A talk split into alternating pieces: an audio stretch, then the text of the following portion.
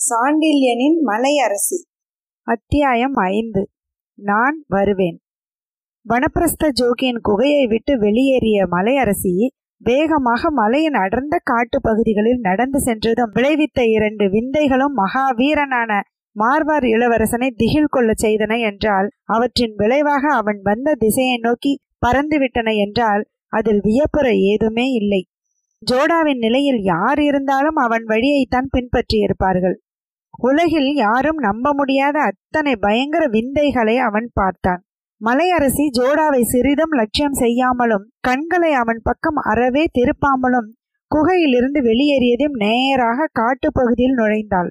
அவளை பின்தொடர்ந்த ஜோடா அந்த அடர்ந்த மலைக்காட்டில் குத்து குத்தாக கிளம்பி காலை குத்திய கற்களை சிறிதும் சட்டை செய்யாமல் அவள் வேகமாக நடந்ததைக் கண்டான். அப்படி அவள் பத்தடி தூரம் சென்றதும் ஒரு மரத்திலிருந்து குறுக்கே ஏதோ தொங்கியதையும் அது தொப்பென்று நிலத்தில் விழுந்ததையும் கண்டதும் அது பெரும் விஷப்பாம்பு என்பதை உணர்ந்து அவளை எச்சரிக்க குரல் கொடுக்க முற்பட்டான். ஆனால் அவன் வாயை திறக்கும் முன்பு அந்த பாம்பு மலையரசியின் காலில் சுற்றி கொண்டு விட்டதை பார்த்து அத்துடன் தொலைந்தாள் மலையரசி என்று நினைத்து அலறும் நிலைக்கு வந்தான். ஆனால் மலையரசியின் முகத்தில் அச்சத்திற்கு பதில் மந்தகாசம் உலாவுவதைக் கண்டதும் பிரமித்தான். அவனது பிரமிப்பை அதிகப்படுத்தவோ என்னவோ மலையரசி காலை வளைத்துவிட்ட பாம்பின் தலையை குனிந்து கையில் அனாயசமாக பற்றி எடுத்தாள். அதை உற்று நோக்கினாள் சில நொடிகள். பிறகு கையால் சுழற்றி தூர எரிந்துவிட்டு மேலே நடந்தாள். இந்த காட்சியை கண்ட ஜோடா ஒரு வினாடி திகைத்து நின்றான். அந்த பாம்பு சரசரவென்று ஓடி சருகுகளில் மறைந்து விட்டதாலும் வேறு பாம்புகளும் இருக்கலாம் என்ற பீதியாலும் வெகு எச்சரிக்கையுடன் அவளை பின்தொடர்ந்தான். அவன் பின்னால் வருவது அவளுக்கு தெரிந்திருக்க வேண்டும். நிலையின் தன்மைகளை அறிந்த அந்த பெண் பின்னால் ஜோடா நடந்ததால் ஏற்பட்ட சருகுகளின் ஒலியை காதில் வாங்கி கொண்டிருப்பாள் என்பதில் ஜோடாவுக்கு சிறிதும் சந்தேகமில்லை. அப்படி அறிந்தும் அவள் அவனை திரும்பி பார்த்தால் இல்லை. நேராக நடந்து அந்த மலை உச்சியின் மற்றொரு பகுதிக்கு வந்து ஒரு பெரிய பாறையில் உட்கார்ந்து கொண்டாள். எங்கிருந்தோ இரண்டு புலிக்குட்டிகள் அவளை நோக்கி ஓடி வந்தன. அவை இரண்டையும் தூக்கி முத்தமிட்டு மடியில் படுக்க வைத்துக் கொண்டாள். தடவி விட்டாள். பிறகு அவற்றை தூக்கி மிகுந்த எச்சரிக்கையுடன் தரையில் விட்டு போங்கள் நாளைக்கு குகைக்கு வாருங்கள் என்றாள். புலிக்குட்டிகள் அவள் கால்களை நக்கிவிட்டு ஓடி மரங்களுக்கு இடையே மறைந்தன. அடுத்து அவள் மலைப்பாறையில் மல்லாந்து படுத்தாள். மேலே வானத்தில் இருந்த நட்சத்திரங்கள் வீசிய சிறு வெளிச்சத்தில் அவள் வனப்பு மிகுந்த உடல் மனோகரமாக காட்சியளித்தது. அவள் நிதானமாக மூச்சு விட்ட போதும் அவளது அழகுகள் ஒருமுறை துடித்தன. என்ன காரணத்தாலோ எந்த உணர்ச்சியாலோ ஏற்பட்ட அந்த துடிப்பு மார்வார் இளவரசனின் மனத்தை எங்கோ அள்ளிச் சென்றதால் அவன் தன்னை திடப்படுத்திக் கொள்ள மறைந்திருந்த மரத்தை கெட்டியாக பிடித்து கொண்டான். மலையரசி லேசாக ஏதோ நகைத்தாள். பிறகு கனிவாய் இதழ்களை குவித்து ஊதினாள் மெதுவாக. அந்த ஊதலில் பிறந்தது ஆத்மாவை மயக்கும் கீதம். செம்பருத்தி மொட்டுகள் போல் குவிந்து சிறிது திறந்துவிட்ட வாயிலிருந்து புல்லாங்குழல் இசைப்பது போன்ற ஒலி தொடர்ந்து மிக மிருதுவாக கிளம்பியது. அதில் பிறந்தது மார்வார் இளவரசன் ராஜஸ்தானத்தில் எங்கும் கேட்டிராத புது ரக இசை. அது மானிடருக்காக ஏற்பட்டது அல்ல. மானிடரால் அமைக்க பெற்றது அல்ல என்பதை அடுத்த இரண்டு வினாடிகளில் ஜோடா புரிந்து கொண்டான். அவள் அழகிய இதழ்களில் இருந்து பிறந்த அந்த சொர்க்க கீதம் மலையின் அந்த பகுதியை ஆட்கொண்ட சிறிது நேரத்தில் எல்லாம் மர கூண்டுகளில் இருந்த பலரக பறவைகள் மெல்ல மெல்ல பறந்து அவள் படுத்திருந்த பாறை மீது இறங்கின. மைனா குயில் கிளி மரங்கொத்தி பறவை ஆந்தை இந்த வர்க்கங்களின் குஞ்சுகள் அவள் மீது தொத்தி தொத்தி ஏறத் தொடங்கின.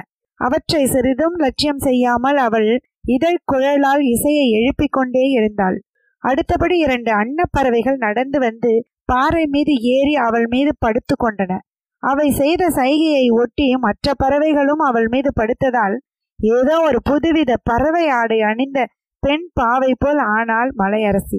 இத்தனையும் போதாது என்று இரண்டு குருவிகள் மரத்திலிருந்து இறங்கி அவள் மேல் உட்கார்ந்தன. அந்த சமயத்தில் அவள் கண் விழித்து அந்த இரண்டு குருவி குஞ்சுகளையும் எடுத்து முத்தமிட்டாள். பிறகு படுத்த நிலையை விட்டு எழுந்து உட்கார்ந்தாள். உட்கார்ந்து கொண்டு தன் மீது எழுந்து தவழத் தொடங்கிவிட்ட பறவைகளை பார்த்து நாளைக்கு வாருங்கள் குகைக்கு. ஜோகி அவர் கையாலேயே உங்களுக்கு பிரசாதம் கொடுப்பார் என்று சொன்னாள். அதை கேட்ட பறவைகள் சிறகுகளை தூக்கி அடித்து கொண்டன. பிறகு பலவித சப்த ஜாலங்களை கிளப்பின. மலை அரசியும் ஏதேதோ பலவித ஒளிகளை எழுப்பினாள். பறவைகள் அவளது ஒலிகளை புரிந்து கொண்டிருக்க வேண்டும். அவை பதிலுக்கு அதேவித ஒலிகளை கிளப்பின. அவள் கையசைத்தாள். சட்டென்று சகல ஒலிகளும் அடங்கின. நிசப்தம் நிலவியது. அப்பொழுது அவள் குயிலை பார்த்து சைகை செய்ய குயில் மட்டும் கூவ ஆரம்பித்தது. அதற்கு அவள் மெதுவாக தாளம் போட்டாள். அதற்கு மேல் ஜோடாவால் தாங்க முடியவில்லை. முதலில் சர்ப்ப வித்தை பிறகு பஜ்ஜி ஜாலம். இதில் ஏதோ மாயம் இருக்கிறது. இவள் சாதாரண பெண் அல்ல. மோகினி பிசாசு என்று சொல்வார்களே அப்படி ஏதாவது இருக்க வேண்டும் என்று தனக்குள் சொல்லிக் கொண்டான். அடுத்த வினாடி அங்கு நிற்கவில்லை. திரும்பி பறந்தான் ஜோகின் குகையை நோக்கி ஜோடா. குகை பிராந்தியம் மிக அமைதியாய் இருந்தது. எங்கும் ஆழ்ந்த இருளைத் தவிர வேறு ஒளி இல்லை. சற்று எட்ட ஓடிய அருவியின் சலசலப்பை தவிர வேறு எந்தவித ஒலியும் இல்லை. அவன் விட்டு போயிருந்த புறவி கூட எந்தவித சத்தத்தையும் செய்யாமல் மந்திரத்தால் கட்டுண்டது போல் அசைவற்று நின்றிருந்தது. அதை கண்ட ஜோடா தனது புறவியையும் மலைய அரசி மயக்கி விட்டாளோ என்ற நினைப்பில் தயக்கத்துடன் அதை அணுகினான். ஆனால் தன்னை திரும்பி பார்த்து முகத்தால் தன் முகத்தில் உராய்ந்ததால் அதன் சுரனை கெடவில்லை என்று அதன் மீது மெதுவாக ஏறினான். அது சில அடிகள் நகர்ந்ததும் மலை அடிவாரத்தில் பல புறவிகள் வரும் சத்தம் கேட்கவே சட்டென்று கடிவாளத்தை இழுத்து புறவியை நிறுத்தினான். புறவிகள் மேலே ஏறி வரும் சத்தம் கேட்டது. வரட்டும் என்று காத்திருந்தான் ஜோடா. அந்த சமயத்தில் அவன் முன்பு தோன்றினாள் மலையரசி. அவன் புறவிக்கு எதிரே நின்று இளவரசனே வருபவர்கள் உன் வீரர்கள் என்றாள். இதனால் சிறிது தைரியத்தை வரவழைத்துக் கொண்ட ராவ் ஜோடா எப்படி தெரியும் உனக்கு? என்று கேட்டான். நீ வந்தது எப்படி தெரிந்தது? நீ என்னை தொடர்ந்தது எப்படி தெரிந்தது? என்று கேட்டாள் அந்த பெண். அத்துடன் சொன்னாள் உன் வீரர்கள் வந்தால் அவர்களை திருப்பி அனுப்பிவிடு உன் தலைநகரத்துக்கு என்றாள். இதை கேட்டு பிரமித்தான் ஜோடா ஏன் அப்படி செய்ய வேண்டும்? என்று வினவினான். பிரமிப்பின் ஊடே நீ அவர்களுடன் சென்றால் நீங்கள் அனைவரும் உயிரிழப்பீர்கள் என்றாள் அவள். அவர்கள் போய்விட்டால் எனக்கு துணை யார் வருவார்கள்? என்று ஜோடா வினவினான். நான் என்று சர்வசாதாரணமாக பதில் சொன்னாள் அவள். ஜோடாவின் மலைப்பு எல்லை கடந்தது. நீயா? என்று திகைத்த குரலில் கேட்டான். ஆம். என் தலைநகருக்கா வருவாய்? ஆம். வேறு உடை இருக்கிறதா உனக்கு? இல்லை. இந்த உடையிலேயா வருவாய்? ஆம் ஜோடா இந்த சங்கடத்துக்கு என்ன செய்வது என்று அறியாமல் பிரமிப்பில் ஆழ்ந்து சிலையென நின்றுவிட்டான் தொடர்ச்சியை அடுத்த அத்தியாயத்தில் கேட்போம்.